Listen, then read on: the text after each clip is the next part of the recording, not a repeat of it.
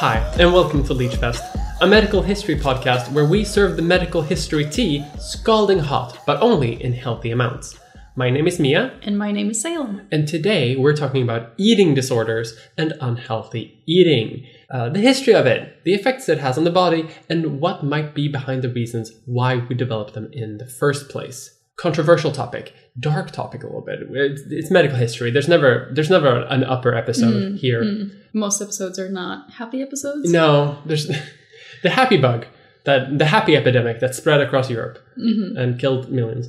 Uh, but before we dig into all of that kind of stuff, how have you been? Should we tell people about our first episode attempt? Sure, if you want to. um, yeah. Okay. So this is the first. The this is the second time we're actually recording this episode because it, it was my fault. I will admit.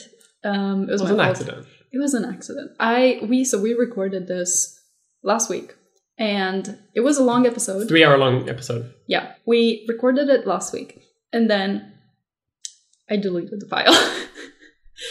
um, yeah, it was And kind we- of a mess. And we looked through your computer using like software that the cops use to like find deleted files, and Let we me- still couldn't find it there. let me let me tell the story because Okay. we didn't look through it. Okay, you I did. I looked through it with a classmate who was nice enough uh, nice enough to try to help me find it. Um, and I actually didn't tell you this, but I have a funny story about it.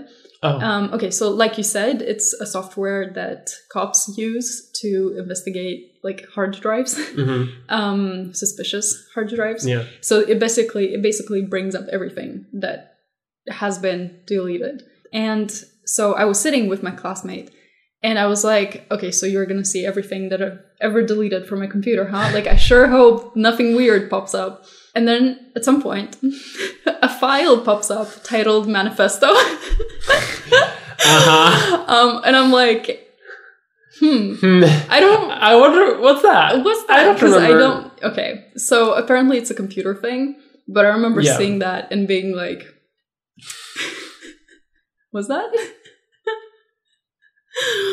um, he was very cool about it, and uh, because like computers, yeah, like computers have manifestos in them mhm, uh, for just that's just a name of a type of file. yeah.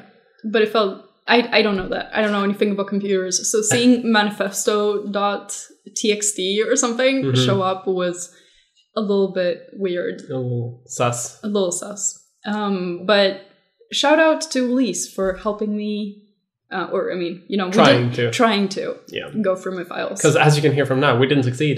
we did not succeed. We have to re-record. Yeah, Other than that, uh, we were on holiday, we were on holiday. Yeah, that's that's a thing. We went skiing in Norway. which is one of the reasons why this video, this episode is It's coming super out. late. Yeah. So it's super, yeah, because we took we took December off for the holidays, Mhm. and then every single person in the world wanted us to do work all of January at the Mhm. exact same time. Hmm. So Yeah, I started my thesis also, so it's been really stressful about that. But I'm doing really, really cool stuff.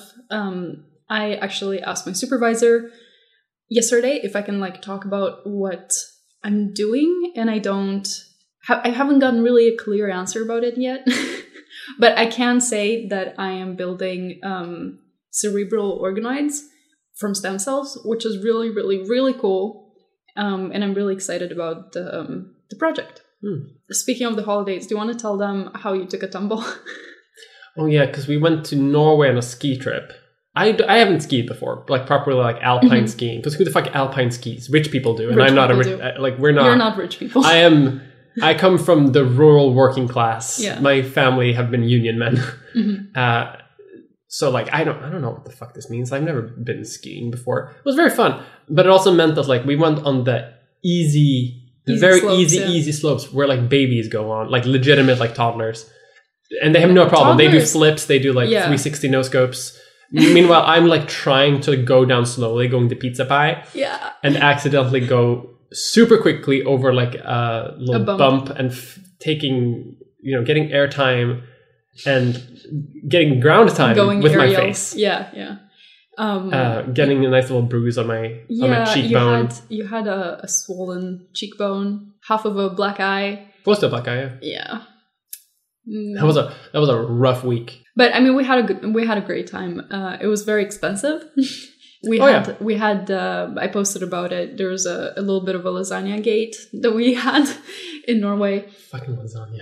but it was really fun. Um, I told you that the prices for food would be expensive there, and you were like, "No, it's I like Sweden. I it's was in denial. for sure. Yeah, Um, denial is a river in Egypt. Deni- denial. Norwegian food is expensive. It's true. Should we get into the episode? Let's dive into this scrumptious meal. Before we do that, we have a patron to thank.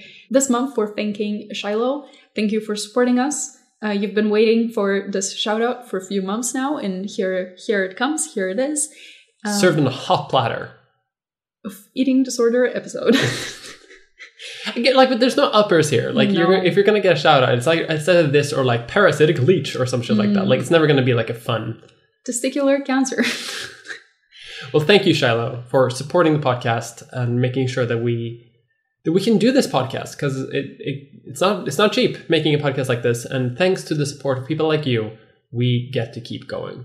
Uh, and if you would like to have a shout out, you should go to our Patreon and uh, become a patron because you not only do you get a shout out in the episode potentially, you can also get a lovely video version of the episode where you can see our lovely faces. and also my hilarious edits.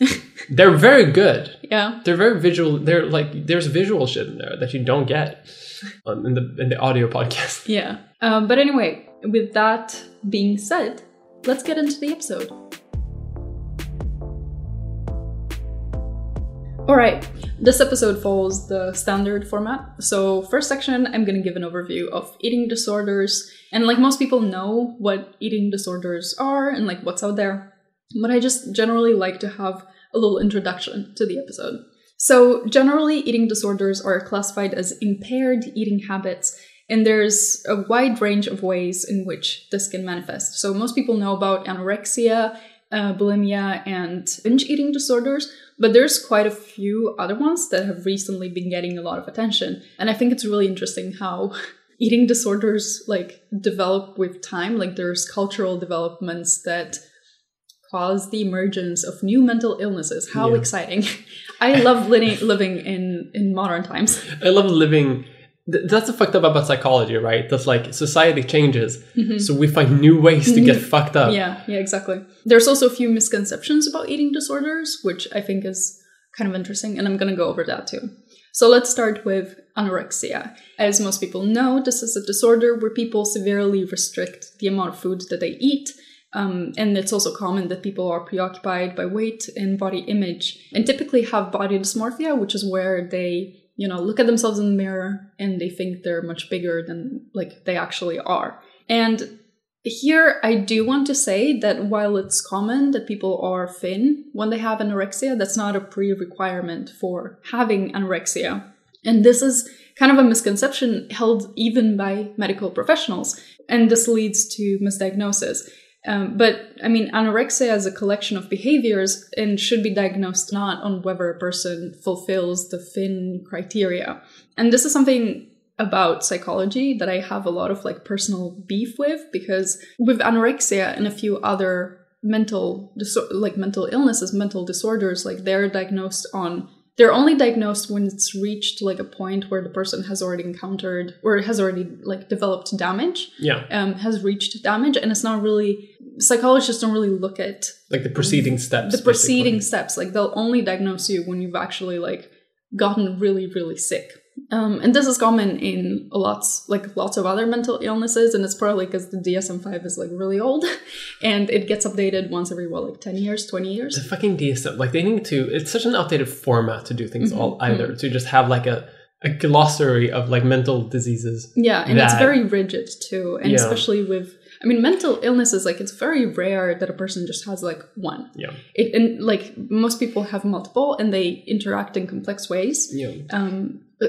which leads to the person like very rarely fulfilling all criteria in, Like in a very one neat thing. way. Yeah. Yeah. So like I feel like diagnosed diagnosing people based on like how many points do you have? And like if you have five points instead of six points, then you don't get a diagnosis Yeah. and you just go and like suffer. Yeah.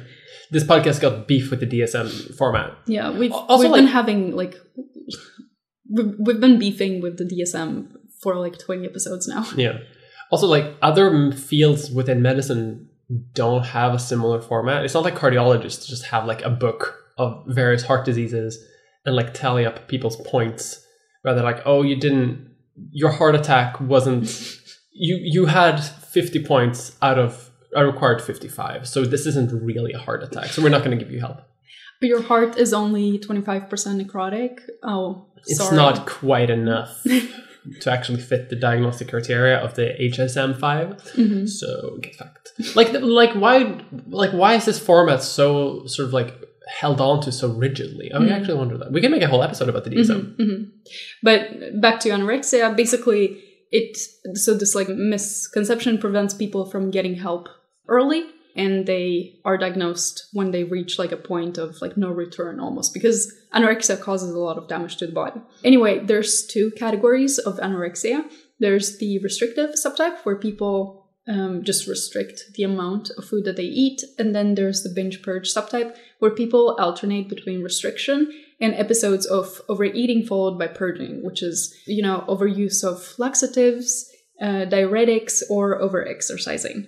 And anorexia actually is among the mental disorders with, with the highest mortality rates, uh, which can be caused by health complications, which, by the way, there's a lot of them. Just to name a few, extreme restriction can lead to anemia, muscle wasting, bone weakening, infertility, brain damage, damage to the structure and function of the heart, slowed pulse, and organ failure. And I'm not trying to sensationalize this, but chronic restriction can really damage your body irreversibly. Um, this is especially an issue when the person who is restricting is a child or a teenager because their body is very much still developing. So, you know, it's a very, very severe illness. Um, so, health complications is a leading cause of death, but the second cause is suicide. Um, so, definitely something to really take seriously. The other two types of eating disorders are, or some of the other types of eating disorders are binge eating disorder and bulimia. And they are somewhat similar in that they're characterized by episodes of binging, where the person has recurrent episodes where they eat large amounts of food. And actually, there have been even studies looking at the similarities between these disorders and alcohol and drug addiction. But the scientific community is a little bit divided still on whether they're similar enough to like categorize them mm-hmm. the same and treat them the same. Yeah. But some of the brain regions that get activated when a person, um, you know, is addicted to something are also activated in people who have like bulimia or binge eating disorder. So there's definitely something there. The difference between binge eating disorder and bulimia is that bulimia is followed by behaviors that compensate for overeating, like forced vomiting, fasting, excessive exercise, and use of laxatives and diuretics. And both of these disorders come with a range of health consequences. For bulimia, the symptoms depend on the purging method. Mm. Um, so, like, if a person vomits, it can be enamel loss and tooth decay. Uh, So it's just bad general. Like you know, we're you know humans are supposed to throw up occasionally, right? yeah, but not Like that's that's why we can't throw up. But Yeah. like if you throw up too much, it's not good either. yeah. So, and especially if you make yourself throw up. Yeah. So, the stomach acid obviously damages teeth, but um, And also the throat too. I bet. Yeah, the throat, Yeah. the throat tissue. But it also can cause reflux disorder and also gastrointestinal disorders. Um, again, because you're not supposed to force yourself to throw up. But also can cause electrolyte imbalance, Mhm. which then can cause organ damage, strokes, or heart attacks. Yeah. As far as binge eating, you mostly hear about psychological effects because there's a lot of stigma associated with it. But there have been cases where people suffering from binge eating have literally had their stomach tissue become ischemic and undergo necrosis or even rupture, which has a very high mortality rate. Yeah, the stomach's not supposed to rupture. No. It's supposed to be a closed bag. Also, like whenever necrosis is always one of those words. Yeah. that, like whenever you hear it, it's like, oh, that shit's bad. Yeah, Like, you're not supposed to have that. Mm. So, as you can imagine, the gastric rupture can be caused, or most often it's caused by, um, you know, stomach distension because of the high volume of food that, that a person might eat. But it can also be caused by gas release from the fermentation of gastric contents or due to improper home remedies. So, like I said, there's a lot of stigma associated with binge eating. So, people like might not seek medical attention, like if, if something is wrong. So then they will undergo like home remedies. Yeah. And apparently something that is very popular or something that you like if you you know if you're feeling sick and you go online or like oh you know like what what do I do? Yeah. Something that people suggest is ingesting baking soda. Yeah. I've, I've, don't do that. Um, baking soda goes in cookies and that does not go. You don't eat baking soda, folks, Mm-hmm. because that should like like you said that's gonna- that's going to release a lot of gas in your stomach. yeah. So what And- hap- yeah. Yeah. So what happens is it uh, gets combined with gastric acid, and that releases gas, like Yeah. you said, and that even, like distends the stomach Yeah. even more. It's like that uh, science experiment you did With when you were five years. Yeah, the volcano. It's literally li- like that, right? Because that is baking soda. Mm-hmm. It, bub- it bubbles up with combined with acid. What what kind of acid do you use for the volcano? I have no idea. You've never done the volcano I haven't actually. No, I, I did the experiment. My th- the thing I did in childhood uh, Mhm. during science class was the thing where you mix two chemicals together and they shoot up the the bottle. I Very don't quickly? think I've heard that. Okay, well, you have like uh, you have a thing of them or something, you have a thing of another thing, and then you combine them into a, a tube Mhm. very very like very quickly, and then they mix, and then they they form a like a gas Mhm. very quickly. So, it- so it shoots up into the sky. No, I don't remember what it was. If you're if you're 13 years old and has gone to science class, you will know what it is though. I I we didn't do any of the shit. We Oh. did equations and math in chemistry. Chemistry? Yeah. We got to we got to go around with vials and shit. It was great. Not me. Mhm. Eastern Europe chemistry is not very hands on. they they are prepping you for university. yeah. I mean, also, I don't know. I no guess the budget- playtime. You must contribute to the state. you must contribute to society yeah um yeah i was school school it was a private school too so yeah my parents paid a lot of money for me to go to that school and i guess the budget didn't accommodate i don't know baking soda and something else I but I, I feel like I feel like because I feel like they do the baking soda experiments when they don't know what else to do. yeah Like they've already shown you the video hey kids want to videos see something cool the VCR. Yeah, kind of like oh I don't know what to do today. Let's just spend like an hour mixing things together, and people and kids go woo. Hmm. i'm trying to think what cool cool stuff they actually showed us in school and i'm drawing a blank The only thing I remember specifically of them showing us in school is that and the time they rolled in the TV to show us 9/11. I was in kindergarten for 9 11. I think I mentioned this in another episode, but I don't remember 9 11. Yeah. And I'm 'Cause you're a not. I'm not that young. No, I'm not a Zoomer. I'm, well, I'm 27, so I'm like two years away from being a Zoomer, I Yeah. think. I've, I've heard that the cultural cusp of being a Zoomer is if you remember 9 11. If you remember 9 11, you're a millennial. Mm. If you don't remember 9 11, you're a Zoomer. Well, That- I guess I'm a Zoomer. I, I- yeah. that's what I've heard. Um, anyway, back to stomach rupture. We're talking about baking soda. So it can cause further distension Mm. and stomach rupture, but also like even if the stomach doesn't rupture, the distension can cause it's called damage. upward displacement of the diaphragm. Oh no. Which like compresses your heart and your lungs, and it reduces like lung vital capacity, um, and this can cause heart and respiratory failure. Uh, so yeah, definitely not the kind of disorder where it's it's like it's only like stigma or like you're a little Yeah. you're a little like you know guilty ashamed. I mean, those are obviously really that that's also awful. Yeah. you know. But it Um, leads it leads it- it to behaviors that are life threatening. yeah it's there it definitely carries like physical risks Yeah. too the last eating disorder i'm going to talk about for now is arfid which stands for avoidant restrictive food intake disorder and it's really interesting and you don't really hear about it but basically people who have it limit the amount of food that they eat but it's not for it, it's not linked to like body weight or body image or anything like that.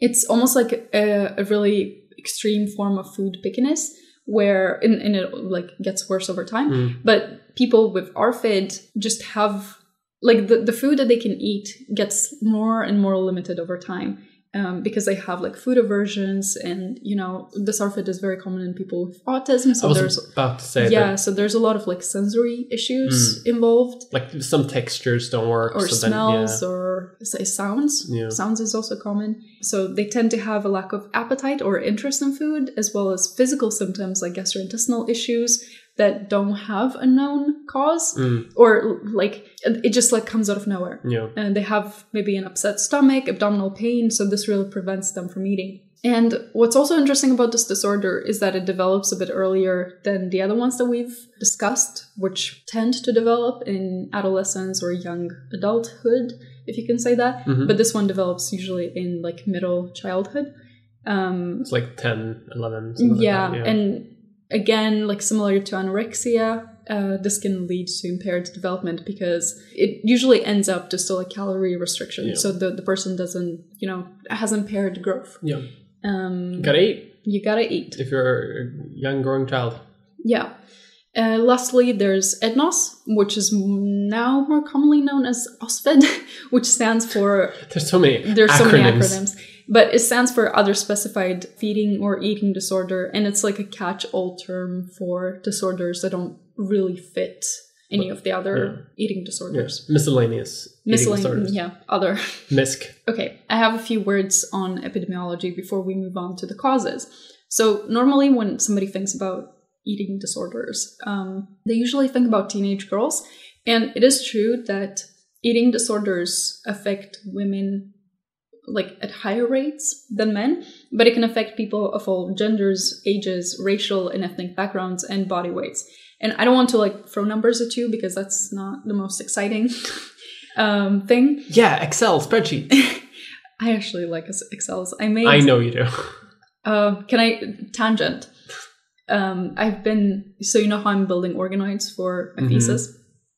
I have to. Uh, I have to like measure them every day to to like sort of see if they're growing, and I put all the numbers in an Excel file, and then I build graphs. Yeah, you send me some of those those graphs me, like, look at my graphs. they're so nice. You love graphs. I love graphs. Anyway, so uh, just an indication of like prevalence of eating disorders globally, it's been estimated uh, to affect 8.4% of women and 2.2 Eight point four. Yeah. Ugh. and 2.2% for men. So about 1 in 10 women Yeah. and 1 in 50 men uh, will are or will be affected by eating disorders at some point. That's a lot higher than I thought it was. Mm. Because you don't really hear about it that like that super much. Like you hear about it sort of like it existing, Yeah. but it's not something that like you encounter in your day to day life. But like if it's that common, like you kind of It might even you kind of would, but you Yeah. d- but I guess like a lot of times you don't. It's one of those diseases that you can't really see on the surface a lot of the time. You know what I mean? Yeah, but um, I will say like this is a global number, Mhm. but um, or a, like a like a global statistic. But with eating disorders, like you say, it's hard to see, carries a lot of stigma, so people tend to not because a lot of these studies are self-reports. Mhm. So a lot of people won't say that they have eating disorders, and also it varies quite a lot between countries.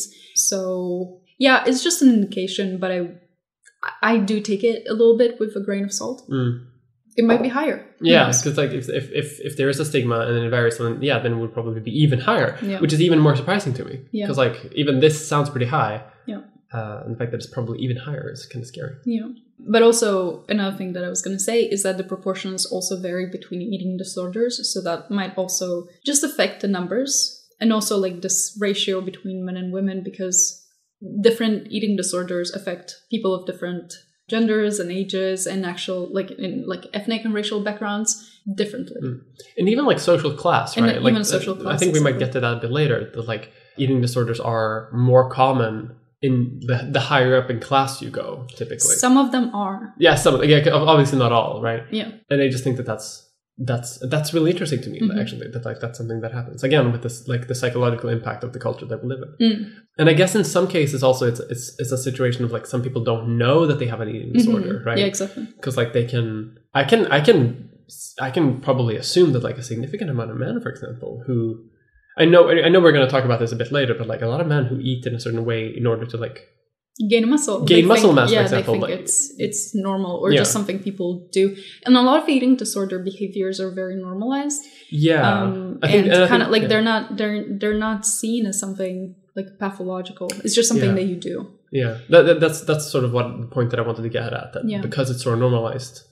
Like, yeah How how would you know unless Yeah. you sort of like dug into the way that you eat? yeah a- like what is that- healthy eating and what is intuitive eating and what is actual disordered Yeah. eating. And just to go back to the thing that we were talking about earlier with the DSM 5, a lot of eating disorders have very like strict diagnostic criteria. So I think that really prevents people from looking at their eating habits and be like, well, this isn't normal. Yeah. You might do everything that an anorexic person does, but if you're if you're not like a certain low like a very low weight, you're not gonna Yeah, you're not to be di- like you're not gonna be diagnosed, and I diagnosed. think yeah. you might not look at what you're doing critically. Yeah.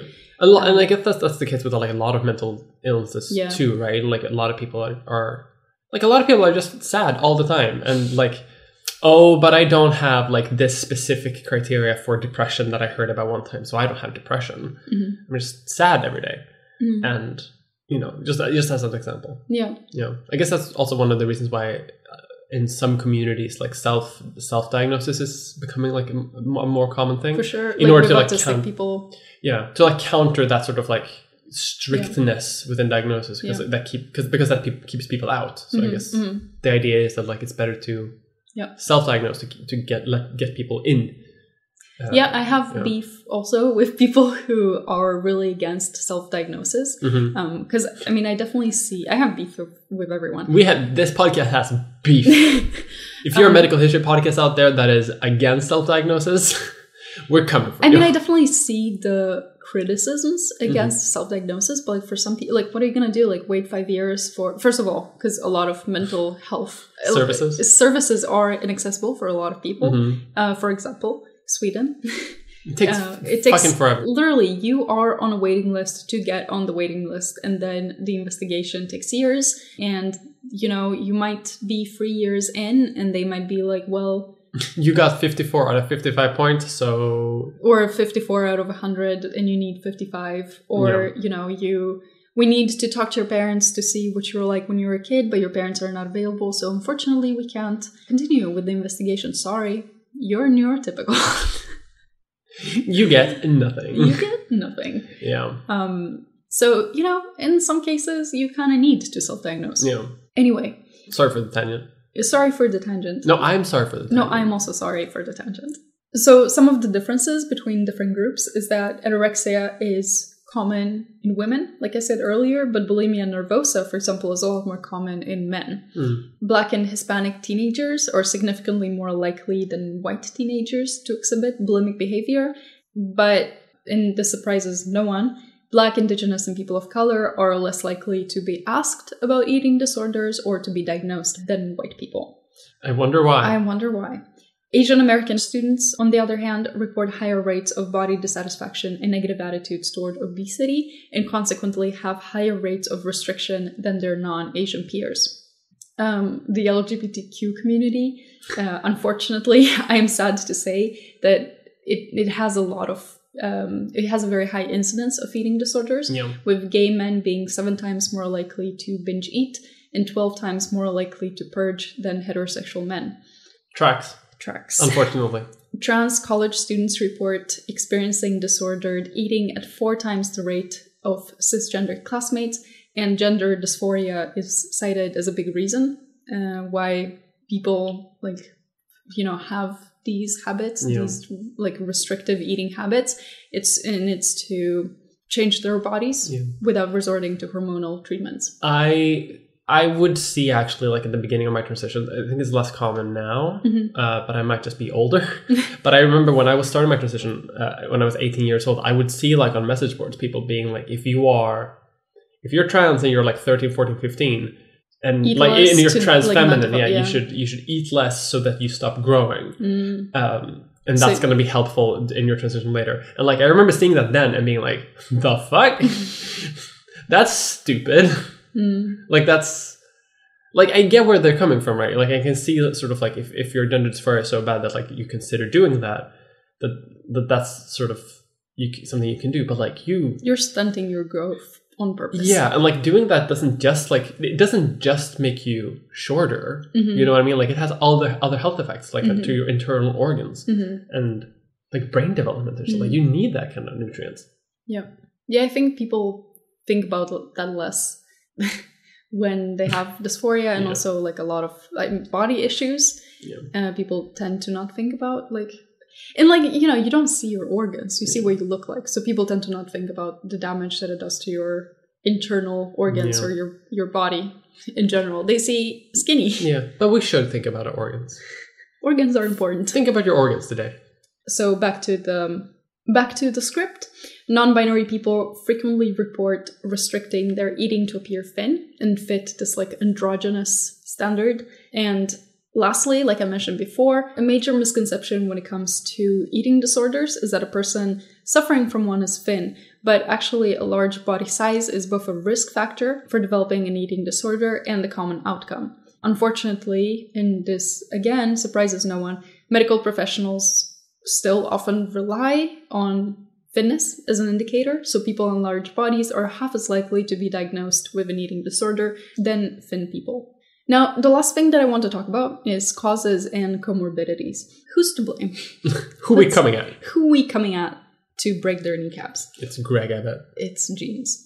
But here's the thing there have been lots of studies on the etiology of eating disorders, but we still don't fully know what causes them or even how they're connected. Great.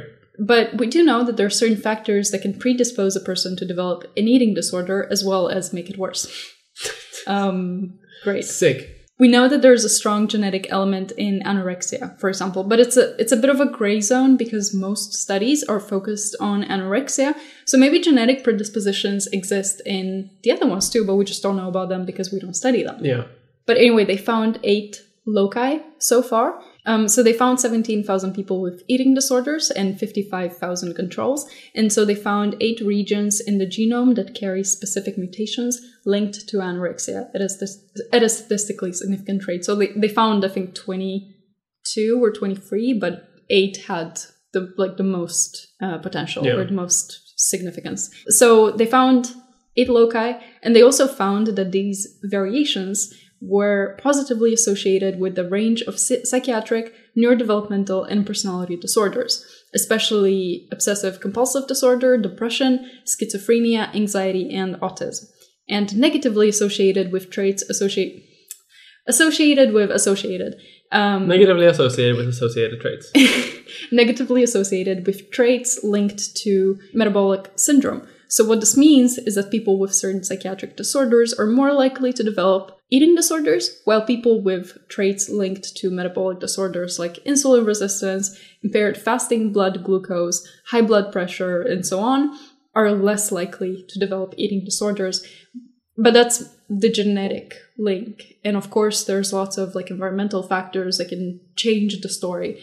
So, what I was saying earlier, that being because like metabolic syndrome is typically associated with a larger body size. So, even though the genetics might make you less likely to, to develop one, you know, being in a larger body makes you more likely to develop an eating Yeah. disorder. So, it's you kind of have to look also like at you know both environmental and genetic factors. So I love that this genetic factor can can can both make you less predisposed while at the same time making you mm-hmm. more predisposed mm-hmm. at the same time. Mm-hmm. So, like I kind of suggested, psychological factors are huge. Um, there's lots of traits that are, that are associated with the development of eating disorders. So, anorexia in particular is associated with high levels of perfectionism, intolerance of mistakes and uncertainty, rigidity, problems with emotional processing, reduced ability to interpret and reciprocate in social interactions, high sensitivity to social ranking and threat, decreased facial expressivity, and reduced theory of mind. And this means, um, so theory of mind is when you are able to take the other person's perspective, like putting yourself yourself in another person's Yeah, shoes. like empathic skill almost, but not not necessarily, but more Mm, yeah, per, more like a perspective. perspective. And here you might also notice that a lot of these factors are also associated with certain psychiatric conditions. Um, for example, perfectionism is associated with OCD as well as rigidity, hypersensitivity, and emotional processing. Difficulties are common in autism.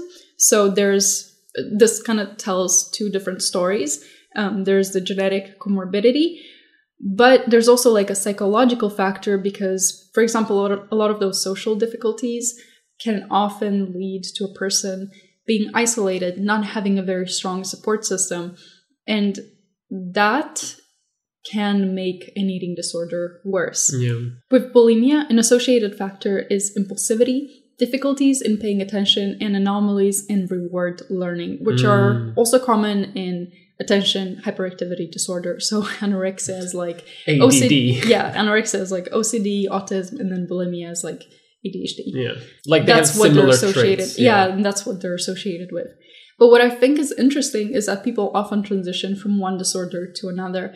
Um, it's very common in people with anorexia to to to reach like a breaking point Mhm. uh, where you know if you starve your body for a very long period of time often what happens is your body kind of like takes the reins Mm-hmm. and Kind of overcorrects. kind of overcorrects and then people often transition into like a bulimic state Mm. um, so genetic predisposition is there, but it's definitely not a deciding factor. Like just Mm. just because you have certain variations common to an eating disorder doesn't mean that that's all you're gonna have, Yeah. and like it, it's gonna prevent you from having another one. Yeah. It's so interesting like how genetics can can like lead to predispositions. Mhm. But in the end, like a lot of diseases and like mental illnesses and stuff like that are just they they just happen Mhm. to people. Mhm. Like like I think that that's I think that I think just think that that's really interesting. Mm, I mean, genetics are not everything. Yeah. Um, okay, so before I give the word to you, I was also interested in the connection between eating disorders and some of these neurodevelopmental and psychiatric disorders from a more like human perspective. Like Mhm. I've been talking a lot about genetics and um, you know, like incidence rates and whatever. But like what happens if we go beyond the those like hard science Mhm. elements? Um Let's get physical. physical, physical. I wanna get physical with the eating disorders. From interviews, autistic people report that a major factor is sensory issues like taste, smell, texture, and the sound of foods, which can lead to food aversions. Um, and then there's also the social aspects of eating, like sitting at a table, eating with others, uh, waiting until everyone is done eating, um, and so on. So these elements also make eating like a negative experience. And then another difficulty may be the intolerance of uncertainty and rigid thinking around routines, as well as difficulties understanding and regulating emotions. So then restrictive eating becomes a coping mechanism, which introduces calmness through control and predictability. Um, and this element of control and predictability is very common across other neurodevelopmental and psychiatric conditions um, because eating disorders becomes a coping mechanism um, in a chaotic and stressful environment. I can see that. Because it's one of those things where it's like, I think you mentioned this earlier too, little, uh, and this is something you often hear about eating disorders too, where people kind of, some people like having the eating disorder in a way Mhm. because it's, it's a way for you to sort of like have control Mhm. over one thing of your, uh, of your Yeah, life, yeah. right? Because you're, you are eating the food, like, it's, Mhm. it's a very sort of personal thing that, that you do every day. And I, I guess that's a good way for people to like take control in a situation where they feel like they maybe don't have a lot of control.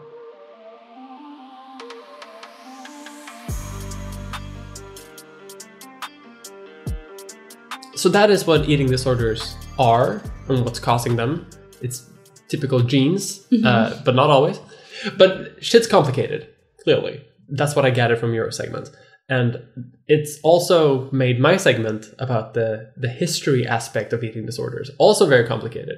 Because finding information and researching and fact checking a lot of things have, has been a mess for this one. Because, like, people, some people study eating disorders, some people study medical history. The overlap of people who study the, the medical history specifically of eating disorders is there's not a lot of people who There's do like that. Two people. There's like two people, and like one of them is wrong, and I have to figure out which one. it's like you reach a gate, and like one of them always tells the truth, and one of them always tells a lie. Yeah. What question do you ask? uh, and the question is like, how common was eating disorders in upper class Chinese society? And then one of them is like, not at all, and the other one is, we don't know. so it's a it's a mess because it's a sort of niche topic, and that's that's sort of how it that's sort of a limiting factor of today's episode. Um, there are sources about diets and beauty standards, but very few of them dig into sort of like the how those aspects impact healthy eating specifically, which I think is a the, the thing we need to specifically dig in on. And it's it's a thing that's even more complicated because what we classify as an eating disorder very much demands a view of what normal eating is. And such a thing doesn't really exist until fairly recently in medical history. Uh, so, for context of this, In medieval Europe, be like oh, you got bread to eat and you're not hungry all the time. Healthy. but like yeah, like you know, like you got the- a little cabbage in your stew. Bitchy healthy. you had cheese a week ago, or you're good then. You're good.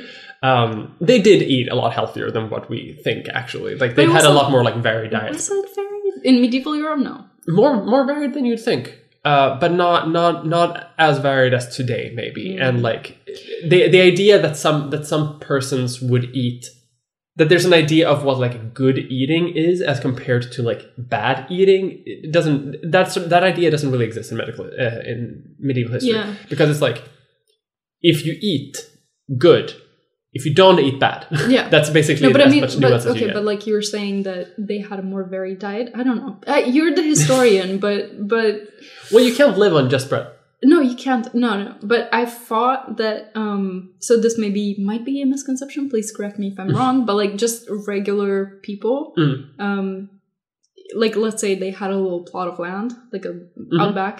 sure Didn't they mostly grow like uh, one thing, like one vegetable, and then they had maybe a little meat that they would salt, and then have like a pottage and like a little onion and a little piece of meat, and that So- was what they ate all day for a year. so this depends a little bit on the history like the idea of of a farmer farming a piece of land and having like one crop on it per season that's a fairly new idea actually Mhm. um, from from most of uh, of human agricultural history they had this thing of like a lot of people live in a village and the village is sort of centered and then around that village you have fields but those fields are in strips like very thin long strips where individual people would go and farm like oh farmer johnson he has those strips specifically. He doesn't farm the other ones but he just farms those strips and he can farm whatever he wants on those.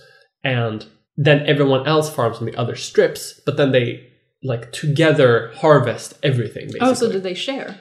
A, a lot yeah a lot more but like but the idea is that like the, the the division between like what is my field and what is your field is is not as strong uh and this basically meant that like more people would grow more things Mhm. like uh, they, that they would grow multitudes of different things Hmm. um That's fair. I mean, m- a lot of my knowledge about medieval eating is from like uh history, like fiction, fictional history books. yeah Uh, and then you have like a bowl of like one potato and like a piece of meat and like, And, like, that a- potato didn't bread. exist in medieval europe at all well, not potato, but like often you hear Like about beet.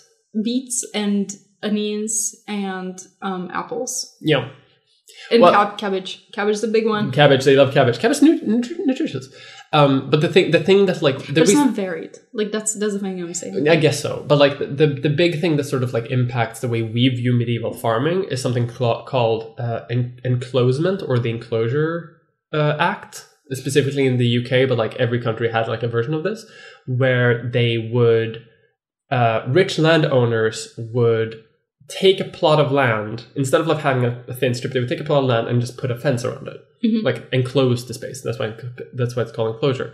Uh, and then they would grow one crop on that big field, and then that incentivized farmers to move away from the village and like put a house at their field, right? Because suddenly you're not sharing anything, and you want to live close to your field, so you don't have to work as much, and you can keep an eye on your shit.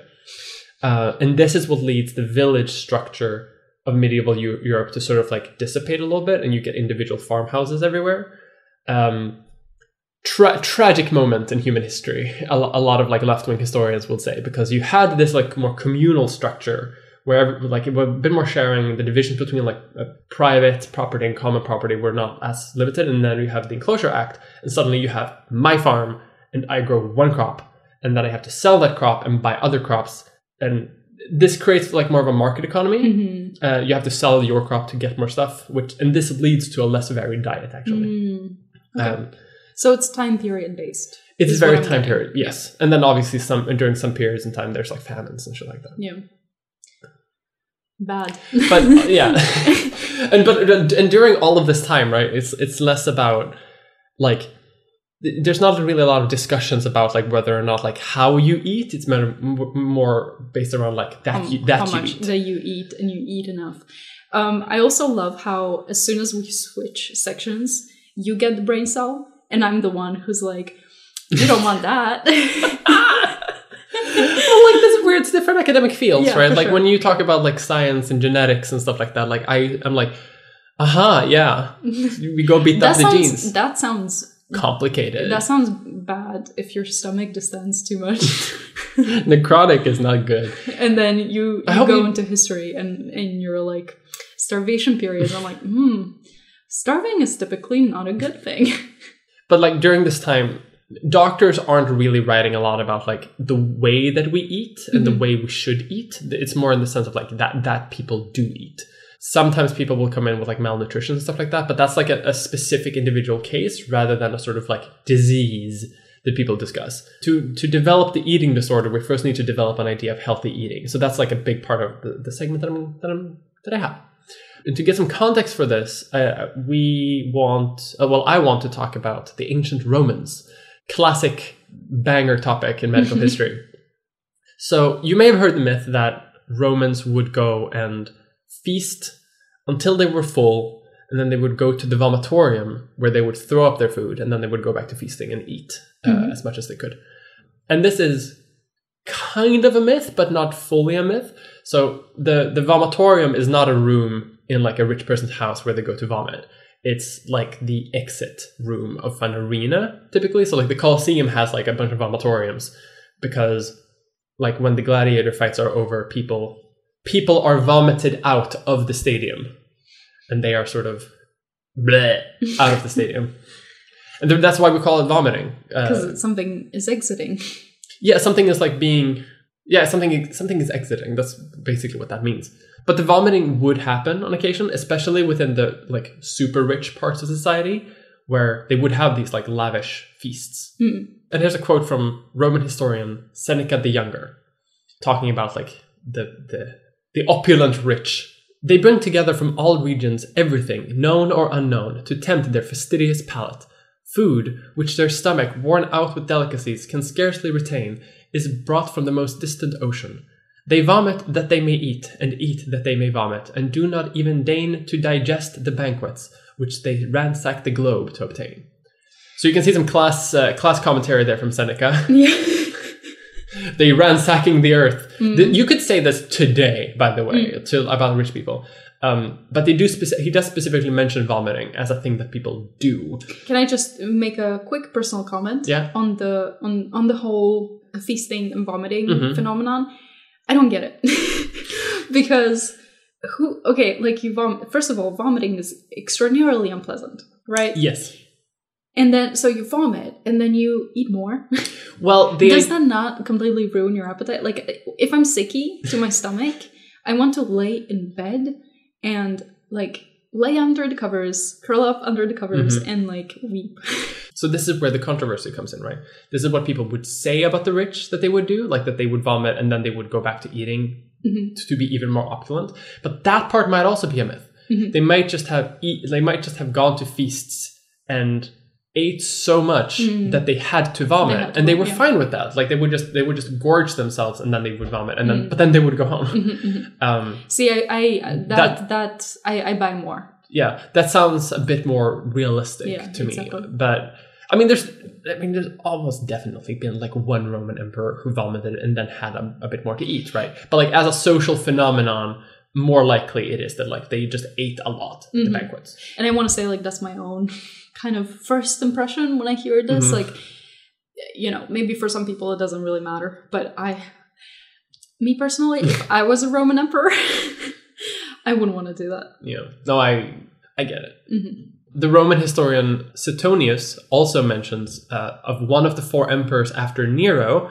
No one, I didn't find a good source on who, which one specifically, um, but that one of these emperors would lay on his back after a long feast and irritate his throat with a pen in order to vomit. Like he would just he would go away into a corner. He would like Why would he lay on his back? seems like a bad position. Seems like a vomiting, really but- bad position. Um, but that is But that's what he did. And by modern day My man, my man was lounging. even even when vomiting, he was like, "Let me let me lay on this this This chaise chaise longue." I'm gonna lay on this ottoman that Yeah. I don't have a name for. What's an ottoman? I don't know. Weird. But by modern day standards, this is obviously not normal eating, right? Like today, if you go to a feast and you eat so much that you have to throw up and you see that as Mm. normal, people, will be like, people will pull you aside and be like, "I don't know. I think you should "You should leave. you should You seek should- help." you should seek help." I think. But for Roman society, and especially like the elite, this was kind of seen as normal. Um, by the masses, by the plebeians, it was seen as an example of extreme excess by the wealthy. But the idea that they would eat until they vomited wasn't necessarily seen as like a health issue. Mhm. It was just seen as like they can afford to do this, and it's a sort of like a power move to do it. Vomiting itself was seen as a healthy thing to do if you needed to do it. Uh, so, like Roman doctors and ancient Greek doctors before them uh, wrote about vomiting that is a sort of like natural response that the body has if it needs to. And if you feel the need to do it, doing it is like a healthy thing to do. And I mean that's still true. Yeah, but I don't think necessarily that they considered the idea that you could intentionally put your body in a state where you would have to vomit. And you know, like by the philosophy of the time, like vomiting then is still good. Like you, yeah, you ate a lot, but now you're a little sticky. Now you need to throw up, and that's fine. Um, today we would probably say that, like, yeah, of course you need to throw up when you need to throw up, but if you eat to the point where you need to throw up on a regular basis, like, or like you do that intentionally, like that's not a that's not a normal body response. Yep. I think that's where the that's where the limit comes. And like vomit, like as you say, vomiting is a good thing, right? Uh, a, a Roman doctor here says, "Better out than in." I always say, and that's by Doctor Shrek. I love Doctor Shrek. Favorite doctor. D- donkey. No, it's Roman, so it's Dunconius. Come, Dunconius. Shrekonius. Shriconius. Shriconius the younger. Um, Fi- Fionius. It kind of works. Fiona kind of works like a Shrek. Shrek is a good movie. We need to move on. Fucking love Shrek. I freaking love Shrek. Other than this, eating disorders and extreme fasting or other similar issues are practically non existent in ancient Greek or ancient Egyptian medical texts. Like as I mentioned, it's not really brought up a lot. But there are some historical texts and situations that are very similar to many eating disorders as, as we would see them today, but for quite different reasons. Because today, and I mean, obviously through a lot, large parts of history, we are surrounded by beauty standards in a way that maybe people in the past weren't. Makeup and fitness weren't big hobbies in serf society after all. But what was important was piety and purity. And while there are few references in medical texts to like fasting, there's a lot of references in religious texts and ritual texts about fasting, and specifically unhealthy fasting. Because one way to be more holy and to be more pious, not just in Christianity, but in many religions, but mostly Christianity, because Eurocentrism, yay. One way to be more holy and pious there was to not indulge in simple pleasures, like you withstand the pleasures of the flesh. Uh, and one of those pleasures is eating, because you like eating. So if you don't do it, that means that you're closer to God. Logic, I guess. and to not eat was a phenomenon that was a lot more common among women during this time. And for this reason too, that it would that it would like bring women closer to God. And this was a phenomenon that has been dubbed holy anorexia. Obviously, like from a modern day perspective, because Mm. anorexia didn't exist at the time. But yeah, like like withstanding from food and like not eating was a way for women to emulate the suffering of Jesus Christ, uh, and that's sort of the the motivation that a lot of people used for this. Problematic, but you know how it is. Mhm. One remarkable case is the case of Saint Wilgefortis of the 14th century, which means strong virgin, uh, who starved herself and took a vow of chastity in order to avoid an arranged marriage. And allegedly, she even asked God to make her ugly. And scholars today, because she's a saint, so it's, it's a lot of like Christian scholars, like Vatican scholars, have put a lot of like focus on how she did this in order to come closer to God, and she was very pious, and like she did a miracle or two. um, but there's a very easy explanation that I see here that like she wanted to get out of the arranged marriage. Mhm. Like maybe she didn't ask God to make her ugly to get closer to God. Yeah. Do you know what I mean? Or like she stopped eating or like took a vow of chastity to be closer to God. Maybe she just didn't want to marry this like like- yeah, strange like the guy. dude. Yeah. Or you know what my theory is maybe she was a lesbian. One of us. One of us. We're claiming Saint Wilgus Fortis. Also, Um, you call her Wilgus Fortis. Her name, I think, is Wilga Fortis. Wilgus Fortis. I mean, it's it's Gal- Wilgus Wilgus Fortis is. it's I don't think that's her name. well, it's Gal- it's Galician, Galician. and I don't know how to pronounce Galician names Mm-hmm. from the Middle Ages. So But it's definitely not Wilgus Fortis. it's no, I'm doing, I'm butchering. I'm, I apologize to the Galician people uh, for butchering the name of your saint. very disrespectful. Very disrespectful. Um, another case that's probably more a bit more familiar to modern day eating disorders was the case of Mary of Oignies of the 12th century. Oinis? Maybe because I don't think you pronounce the G. Oinis. Oignies. Um, she wanted to suffer as Jesus did, and she would only eat bread that was so stale that it would hurt to eat. Uh, she lived in poverty despite coming from a wealthy family, and eventually refused to eat anything except for that uh, communion wafer they give you at church, the body of Christ cracker.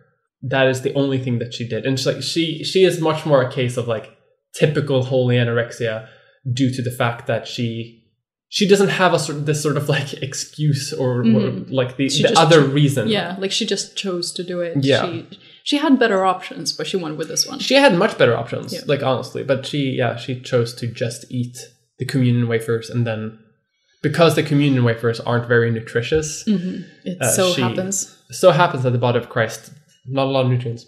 But yeah, she so she died of starvation because of this.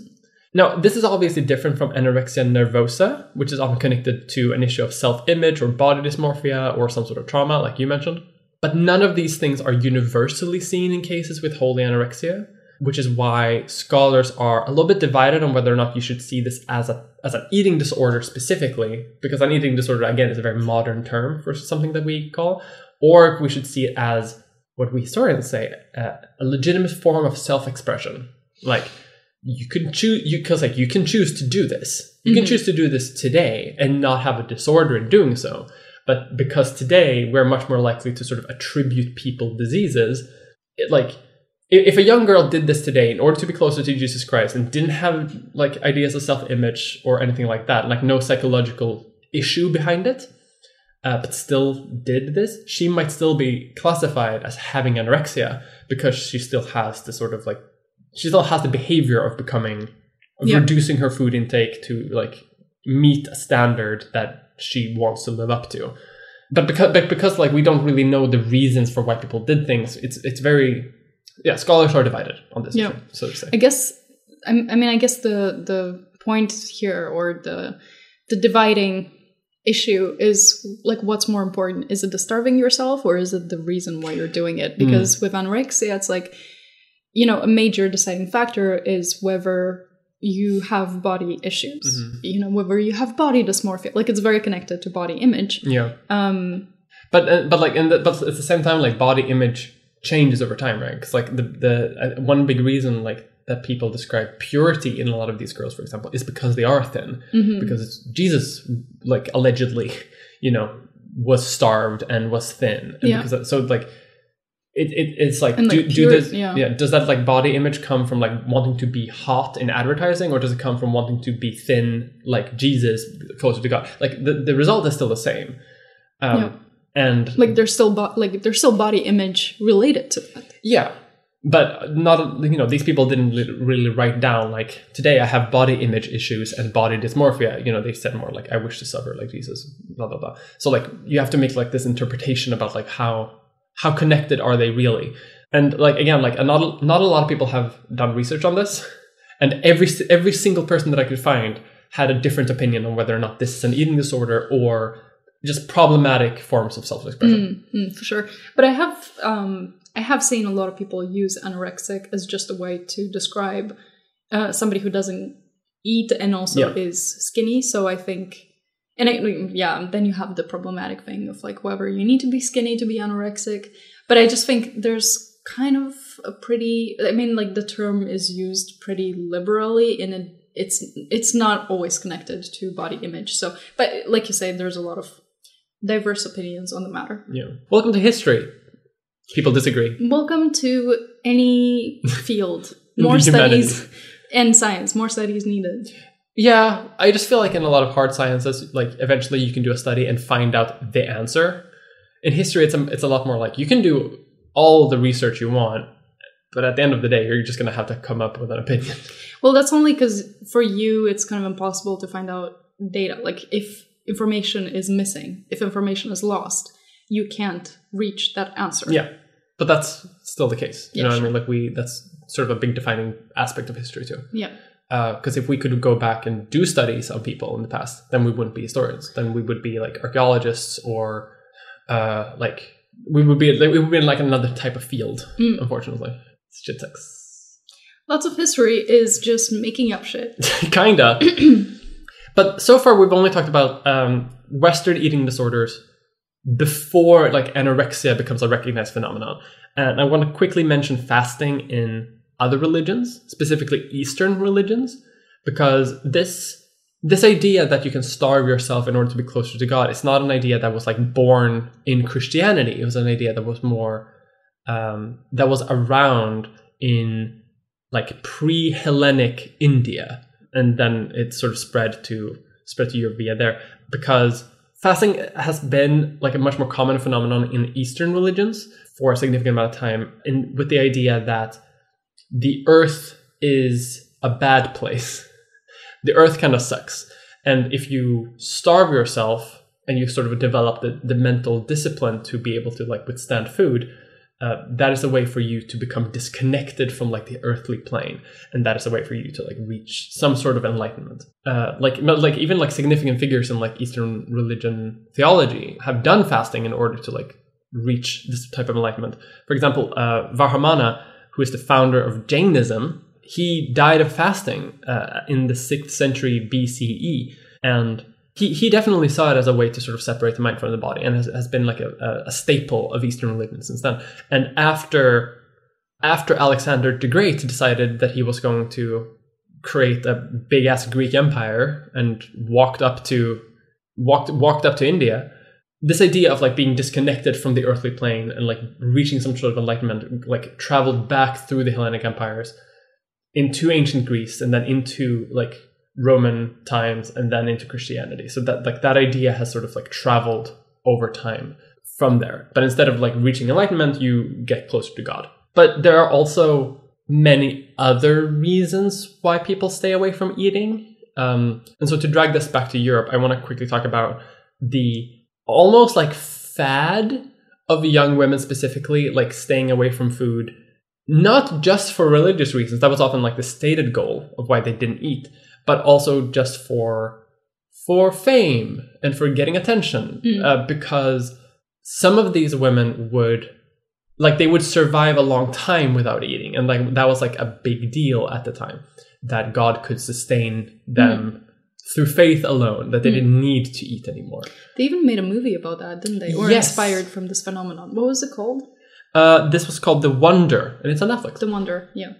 and um, it, it's this idea that like people would people would starve themselves in order to be closer to god and then they didn't need to eat um, and then they would become uh, like a local celebrity like people would travel to meet them and they would give gifts to the family um, and they would like people would write about them in the news and things like that and this became like a big bigger phenomenon too when the printing press became popular and Mhm. people would like read of other people doing it so like it became a sort of like social media fad Mhm. of the time The Um, first celebrity magazine. sort yeah.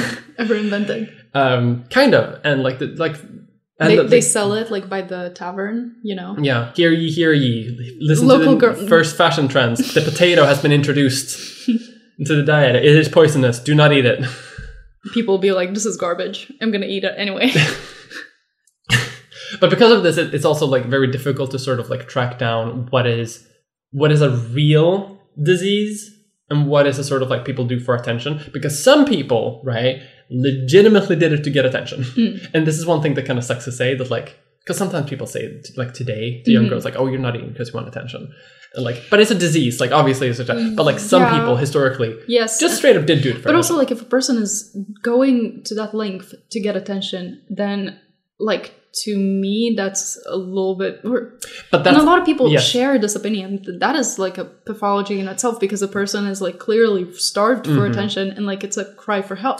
but Like yes. happy people don't starve themselves. But but a lot of these people didn't actually starve themselves because they would lie about eating. True. So a lot of them, th- and those are the specific people that I'm talking about, like people who would people who would still eat, but they would eat in secret, uh, and then they would just pretend that they didn't eat and lie in order to get like like those are the specific people I'm talking about. So like this phenomenon would be like quite popular, specifically like in the 16th century. So like in the 1500s, this became this became like a pretty big fad, and like in one example of like of people coming over to like test the girl, uh, like a bunch of doctors took this girl to an orchard with a lot of exotic fruits, Like a girl who was refusing to. Exactly. eat, Or like, yeah. and they would like they would like test her Mhm. uh, and like try to treat her for like if they if she wanted treatments or something like that. But like they wanted to yeah like test her to see what what was up, and they took her to an orchard to sort of like be infused with like the scents and the flavors and the colors and stuff like that to see if that could help. And she tried half a peach,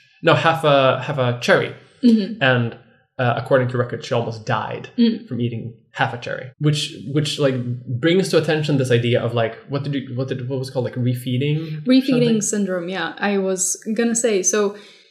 There is a little bit of truth to that. That when a person like chronically restricts Mhm. their food intake for a long time, then for like it's not as simple as like oh just eat like just eat and you'll be fine. Some somebody who suffers from anorexia who's been restricting for a long time, they need to like food needs to be reintroduced in a very in a very specific way and like they need to be monitored Mm. because their body can go into shock Yeah. if they eat too much um, at first. So I don't really think that half a cherry would induce that, but Mm. it can definitely like happen. Like that's Yeah. a real thing. But none of this is about modern eating disorders, but you can sort of see where the, the foundation is being laid for doctors to study disordered eating among specifically young girls. Mhm. So that is part one of this very, very long episode. uh, it takes us three hours to record this one. It was a long one. The script almost double, double as long as our normal Mm. uh, script. Which, by the way, this has like I'm noticing that our episodes are getting longer and longer. Yeah. And I think even the no breast cancer. So the the episode before this was fine, but comas was like that. Yeah. So I'm and breast cancer was pretty long too. So I think we need to cut it out. I think we need to start shortening our episodes because nobody wants to listen to a two-parter. Or Yeah. I don't know. Do people? Well, like well, I hope you will, dear listener, because this is a two-parter. Because this is the end of part one. Yeah. Um, but the next episode should be uh, coming up on the list, and if you're a patron of ours, the full episode is already up for you to for you to watch and listen to. But if you're listening anywhere else, then the new episode should be coming soon. Um, hope you enjoyed part one. In part two, we're going to be discussing about modern history of Mhm. eating disorders and also upcoming eating disorders coming up. Coming up, new releases at the Eating Disorder Expo. New eating disorder just dropped. Um, but listen to that in part two, and we will see you then.